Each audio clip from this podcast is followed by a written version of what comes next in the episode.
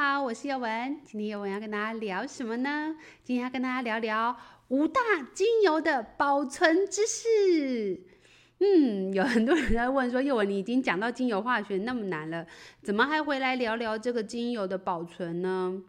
嗯，因为我最近收到了很多的新朋友，可能是我们也到处去演讲，到处跟一些企业合作，然后到学校去演讲，就是很多的朋友，因为我们而认识了更多的精油使用，他们就问我说：“老师，那精油该怎么保存？”他们可能查了书，查了网络，有些还建议他们要放在冰箱，他们就觉得，嗯，那这样真的是这样吗？他们就赶快写信来私讯我们。那其实它有五大重点，给大家简单的记一下。精油可能是植物耗耗尽了它全身的力气，用了好几年甚至好几十年而产生的这个精植物精华，它是非常非常的珍贵的，所以好好的保存精油当然是很重要的啊。但是我们到底要怎么样保存精油才能够长期使用，而且不会变坏呢？首先，佑文在这边要给大家五个简单的基本法则，就是避光、避湿、避热、避温差。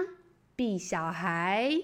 为什么会这样简单的讲呢？首先，第一个就是避光的部分，你会发现大部分的精油都是保存在深咖啡色的瓶子里面。那是因为精油啊，其实是很怕长期的照光。阳光其实是有能量的，它阳光照射到植物的时候，就可以给植物到很大的能量，让植物的叶绿素呢能够产生许多的精华物质。那当然啦，这样的光的能量一样容易使得你的精油产生颜色或者是呃物质上面的变化。举例来说，像是单萜烯的精油里面拥有非常非常多的一些小分子成分，它在经过光照以后，就可能会。持续的氧化，那甚至会产生一些氧具有皮肤刺激性的东西。所以，如果你在购买单萜烯精油的时候，一定要特别注意它的保存，一定要特别特别的小心。当然啦，如果你买的是品质优良的厂商，它大概放个一两年还是可以的。但如果呢，你的买的厂商它本身已经放置了一段时间，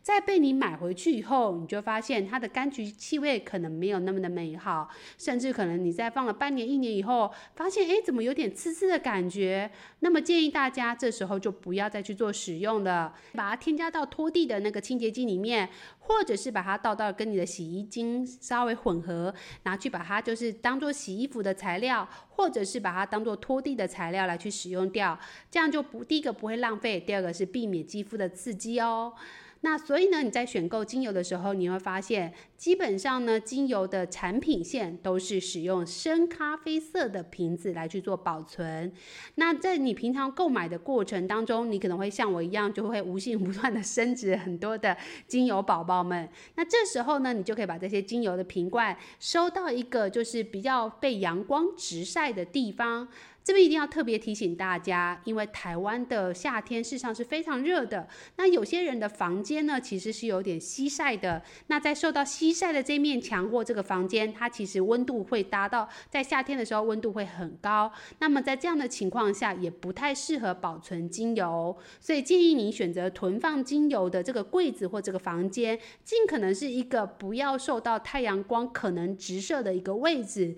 这样对精油的保存是会比较友善的哦，所以呢，就呼应到我们的第二点，精油的保存，请尽量避光。接下来就是避热。避免阳光直晒之外，也避免高温。三点也非常重要，就要避免潮湿的环境。在潮湿的过程当中，这些物质或者是这些温差，都有可能让精油在使用的过程当中，它产生了一些质量的变化。所以我们也非常不建议大家把纯精油放在浴室里面。那我当然知道，很多的朋友在冬天或者是在平常的时候，喜欢使用精油来泡一个香喷喷的澡。那这时候宥雯会建议你，可以把精油呢滴在你的沐浴乳里面，或者是你想要油洗身体的那个植物油里面，以后少量的放置在浴室里面，这样你在使用上来讲会增加了一点便利性，但又不是把。整整又不是把整瓶的纯精油放到了浴室里面，这样对于精油的保存来讲也是可以的。就是我们可能尽量控制在一个月内把浴室里面的这瓶精油给使用完的。那么其实放置在浴室里面也还是可以被接受的。当然最好的情况下，当然就是你尽量还是把它收在你专门存放精油的这个小房间里面，会是更好的哦。第四个精油的保存重点就是刚刚幼文为什么会特别把它加进去，也不是特别为它加的啦。其实很早之前学生问我的时候，我都已经告诉他们，精油的保存其实也还有一点很重要的事情是避免温差。因为我知道很多的书籍，还有很多的网站可能会告诉大家，你要把精油放在了冰箱，所以就好多人问我说：“老师，那我还需要再另外买一个小冰箱吗？”因为我的精油宝宝们真的太多了，我一直什么纯露啊、植物油啊、精油都放在冰箱，我的家人都会抗议耶，我是不是应该要再买一个冰箱？嗯，这时候我其实会建议你买的恒温效果的那个酒窖好了，因为很多的那个保存红酒的那个小柜子啊，它其实是可以控温控湿的。那如果你真的非常珍贵这些宝精油宝宝跟植物油还有纯露宝宝，那么我会觉得放在冰箱里面不如放在储存红酒的柜子，我觉得可能会更加的优秀，而且它。这些精油宝宝的价值不一定会比红酒来的便宜，所以你可能可以去你家的酒窖里面。如果你家有在品酒，特别在储存红酒这一类的一个柜子的时候，我觉得其实放在里面可能会更优秀，会比放在冰箱里面优秀。为什么我其实不太建议大家放在冰箱呢？是因为大家理解一下为什么要放在冰箱。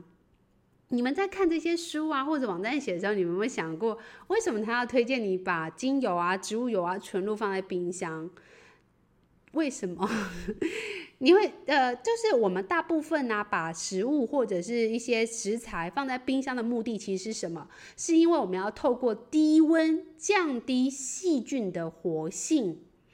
但是因为细菌其实是可以在高温的时候被杀死的，所以不同的菌它有不同的杀菌温度，甚至杀菌的时间。所以大家在烹调食物的时候都会经过高温来去达到一个避免细菌感染的一个现象。但是呢，你把你把东西呃，你把食物放在冰箱，其实它会不会坏？它还是会坏的，因为冰箱它并不能够杀菌，冰箱只能够降低细菌的活性，使得它的食材保存的可以拉比较久一点点。可是你要记得，冰箱是为了让细菌降低活性。但是问题是，我们的精油宝宝里面，它本来就是植物产生的精质，它本来就是有温和抗菌或者是强力抗菌的功能，所以细菌本身要在精油你保存良好的精油没有被污染的情况下，它要受到细菌住在里面，其实是很困难的。呃，就是在你使用精油的情况下，它的精油里面其实都会有所谓的像这样的内塞，那它在填厂商在填充充的时候，其实他们都会注意这些所谓的填充该注意的事项。另外，就帮你加了一个内塞之后，你就会发现这个其实很难让细菌跑进去。那就算真的细菌不小心因为你的使用，或者是你拆了这个瓶盖以后，它跑进去了，可是因为细精油本身它就是可以用来做温和抗菌或者是强力抗菌。然后另外它是一个没有水的环境，所以对于呃细菌的生存来讲，并不是一个很友善的环境。所以呢，把精油放到了冰箱这件事情，我认为是没有它的必要，而且可能会因为你要使用的过程当中，你必须要反复的从冰箱拿出来，使用完再放回去，再从冰箱拿出来，使用完再放回去。这个过程当中，冰箱大概都是在五度以下。那你的室温以台湾来讲，均温都有二十到二十五度左右。那这样将近二十度左右的温差，对于所有东西的保存都并不是很友善。为什么我要这样讲呢？是因为在呃温差的变化过程当中，空气的这个水蒸气可能会遇冷凝结，产生一些小水滴的现象。那你也没有办法保证这里面一定会进水蒸气。那这个过程当中，它反而会冷凝掉下来，造成了一些其他的污染，反而是会比较有一些疑虑的。所以我会建议大家，其实精油是不需要保存在冰箱的。那么接下来就要谈到的是植物油的部分。有一些人认为说植物油呃或者是纯露应该要放在冰箱，这个部分的话也是一样，回到问题，就是你你想要。做的事情是避免细菌在里面繁殖，让你的呃纯露跟植物油坏掉。但是我也希望大家也要想到一件事情，那你为什么不早点把它用掉？你为什么要买了那么多放在冰箱，放到它会超过呃保存的时间，而可能会有坏掉的疑虑呢？所以这边我会建议大家，其实还是在购买的时候适量的买。需要用大概半年到一年左右的分量就好了，所以你要补货就大概是半年补一次，或者是一年补一次的量就好了。那当然我知道有很多人都像我一样有收集的癖好，所以我们可能会不小心。买了 很多奇奇怪怪的油，导致于我们其实很认真在用，但是我们还是用不完。那这时候我会建议大家，再有一些容易坏掉，像玫瑰果油等等的一些植物油，或者是像芝麻油等等，你可以预先把它跟荷荷巴油这样非常耐放的植物油先预先混合。那这个动作都可以让你的植物油可以被拉长保存期限。另外一样就是这些容易坏掉，但是有特殊功效的植物油，我还是建议大家。大家都小瓶小瓶分装，所以以我自己来讲的话，我可能就会选择一个二十 ml 到三十 ml 的瓶子，把它分别的分装。那分装的过程当中，我一定是会混合一些非常耐放的植物油，然后呢，混合好以后，再把它们分别包装以后，这样我每次取用的时候打开，它都是呃可以保证它并没有接触到过多的。呃，空气或者一些细菌来延拉长我的植物油的保存。我本人自己其实不会把植物油放在冰箱保存的，因为这样的温差，还有就是不通常放植物油的瓶子也比较大一点点。它如果遇冷凝结产生水滴跑进去的时候，我认为其实污染反而是比较大一点点的。另外，冰箱里面毕竟是有非常非常多的气味，它其实多少都会沾染到你的精油的瓶子或者包装上面，这也是我自己比较不喜欢的。那最后到了这就是纯露的部分。那纯露，如果你真的很想放在冰箱，那一样的逻辑就是你把大的部分放在冰箱，你在使用的过程当中，每次就分装五十 ml、一百 ml 出来使用。那一定要记得，你放在冰箱的这个纯露一定要做好标示跟使用的时间，就是尽可能的还是让它在新鲜的过程的时候把它使用完毕，会是更加的优秀。因为所有的活性物质跟它里面的有效成分都有可能会随着时间而慢慢慢慢的降低，或者是慢慢的一些产生了一些变化。那这些变化也许不会伤害到你的身体，但它有可能会让它造成无效的现象，或者是它在长期使用的时候，你就会觉得有点刺激的感觉。所以在纯露的使用上，我还是建议大家买刚刚好的情况下就好了，大概囤半年到一年的量。然后接下来你每次开封，就尽可能在两到三个月内赶快的把它用完，这样才对得起这些植物的精质成分，也才能够很好的利用到它里面的活性成分。最后一个呢，就是要避小孩，所以我们刚刚讲了这么长，以后最重要就是这一集啦，呃，这一点啦。为什么一定要特别把避小孩提到？虽然这个不是教科书上写，这是我自己加进去的。因为我发现很多的小孩对妈妈或者是家里有人正在玩精油，他们会其实非常感兴趣。第一个是因为这些瓶子都小小的，而且在他们都香香的，所以对小孩来讲，其实算是一个友善的小玩意儿。那但是呢，小孩就是你们也知道的，有小孩他们就是喜欢手痒，会想打开来，嗯，试试看等等的。那这里我会建议大家，你日常在使用的时候嘛，真的很难避免，就是一定要每个柜子都上锁。但是我会尽可能在小孩碰到的地方，呃，都不要放纯精油，可能会放的就是调和好的一些调和油等等的。所以呢，呃。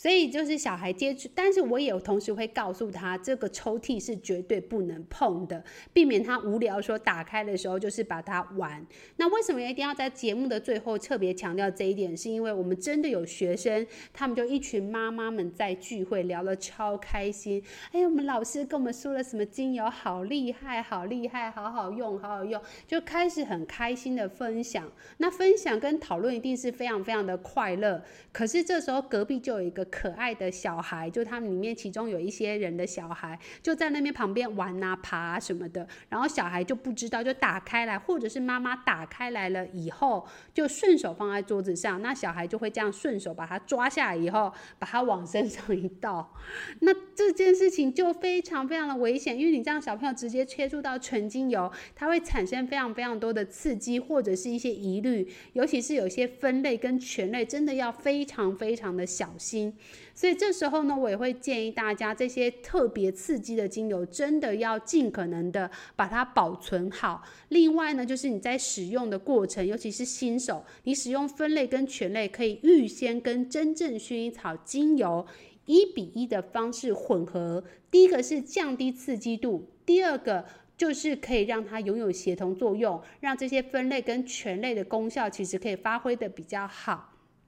第三个就还是最重要，叫避免小孩去拿它，所以你可能可以使用安全盖。或者是直接最简单，就是把这个东西都直接放在小孩摸不到的地方。另外就是，如果你在跟朋友 闲聊或在使用或在配油的情况下，把你的门锁起来，不要让小孩子跑进去。那如果真的小孩子不小心喝到了、摸到了等等的，第一件事情当然就是立刻把这上面的精油给排除掉之后，建议大家可以使用植物油，就是像荷荷巴油。或者是未精制的椰子油，就是它比较油脂状的、比较厚一点的油，或者是甜杏仁油也可以。这类比较厚一点，就是比较滋润一点的油，把它涂抹在小朋友接触到的地方，来保护它，并且把这些精油分子给带走。那当然，最好的情况下，如果你小孩真的非常小，他不太会表达他有没有不舒服的情况下，我会建议大家还是要优先的带去给医生检查一下有没有其他呃不小心。泼到弄到的地方，那如果只是在肌肤上都好解决，如果是跑到了肚子里面或者是眼睛这种黏膜的地方，那真的是非常非常的危险的。所以在保存精油上面，最好真的是要避光、避湿、避热、避温差、避。小孩 这五大点大家记起来了吗？所以精油的保存今天就跟大家聊到这里，希望大家喜欢我们的节目。我们也会分别推出许多高手班跟初阶班的一些精油内容。那喜欢我们的节目，一定要记得帮我们按赞、订阅、分享，并且告诉你的好朋友有这样子优质的节目哦。那我们下次再见喽，拜拜。